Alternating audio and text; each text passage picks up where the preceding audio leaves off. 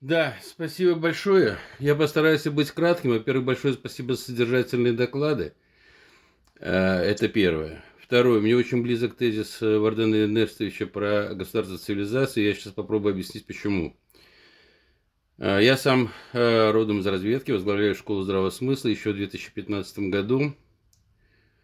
Мы, скажем так, с товарищами пришли к определенным выводам. Эти выводы заключаются в следующем. Вся система глобального управления мироустройства, она состоит из шести уровней, скажем так, определенной пирамиды. На самом низком уровне находятся вот эти самые национальные государства, которые объединены единственным архетипа и генотипа. На втором уровне, более высоком уровне, это уровень империй. Иногда их называют еще глобальными проектами. И здесь э, основополагающим связывающим звеном является вот религии. Выявлены были четыре принципа. Это империя, это имперообразующий народ, имперообразующая религия, имперообразующая территория, имперообразующая элита. То есть при наличии этих факторов эти империи складываются. Следующим, более высоким уровнем э, глобальной системы управления являются, ну их называют кто-то сетевыми структурами, кто-то называет интернами, то есть это различного рода сетевые структуры типа масонских, красного интернационала, черного интернационала и прочее, где основополагающим является идеология. И вот последующим уровнем является именно вот цивилизационный уровень, э, который объединяет людей на цивилизационной основе. И то, что нам надо строить в ближайшем будущем, надо строить именно государство цивилизации, его можно назвать по-другому, если кому-то не нравится слово государство. Кому-то не нравится слово империя, мне сложно сказать, какое сейчас туда придумать лучшее название, но у нас было замечательное название «Союз». И вот этот вот союз, как новое образование на цивилизационной основе, оно позволяет такое государство создать. Что в основе государства цивилизации лежит? Лежит цивилизационный код. Что включает себя цивилизационный код? Он включает общее представление людей, населяющих или разделяющих принципы цивилизации по таким базовым вопросам, как Бог, природа, человек, э, эсхатология, этика, эстетика, историография. И вот если опираться вот на эти принципы, то мы вдруг обнаружим, что на том пространстве, которое мы сейчас называем советское и постсоветское пространство, на самом деле – еще пока вот этот сказать, общий цивилизационный код существует, хотя его всячески разъезжают различного рода там вот э, либеральные и западные модели. И вот этот цивилизационный код объединяет, допустим, меня и Араика Аганесовича, несмотря на то, что я родом из Дагестана, он, как говорится, этнический армянин, но мы именно по этим базовым принципам с ним совпадаем. При этом совершенно не важно, как эта высшая субстанция называется, и совершенно не важно, что мы в э, последующем итоге, как мы этот вопрос трактуем. То есть самое главное, что человек признает какие-то приоритеты выше космических оснований, и в то же самое время он признает какие-то выше этические принципы. Этими этическими принципами на нашем постсоветском пространстве, которые я привычно для себя называю кодом русской цивилизации, они заключаются в этих э, этических принципах пяти выше. Общее выше частного, духовное выше материального, служение выше владения, власть выше собственности и справедливость выше закона. Этот этический, допустим, ряд, можно его расширять или можно не расширять. Кто-то может добавлять что-то другое от себя.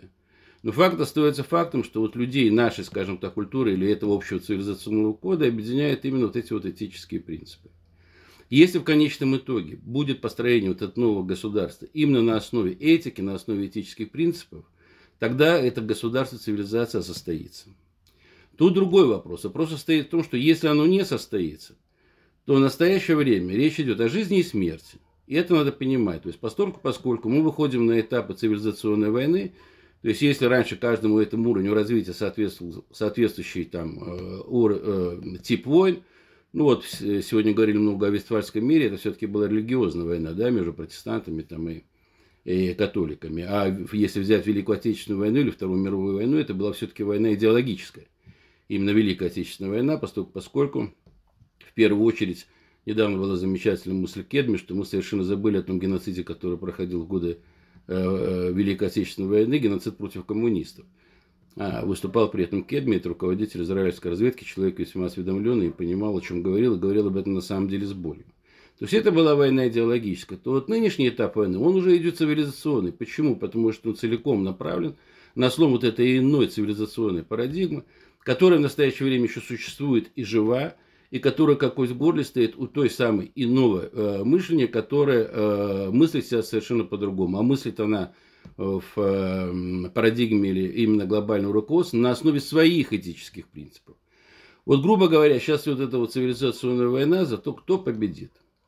Я думаю, что все шансы победить есть у русского проекта, есть у нашего, скажем так, э, отечества, с тем, что все это объединить. Еще раз говорю, если объединить на цивилизационной основе, как мы назовем это образование, мне, еще раз говорю, нравится слово «союз», кто-то его, конечно, будет называть там империей, кто-то будет по-другому, это не суть.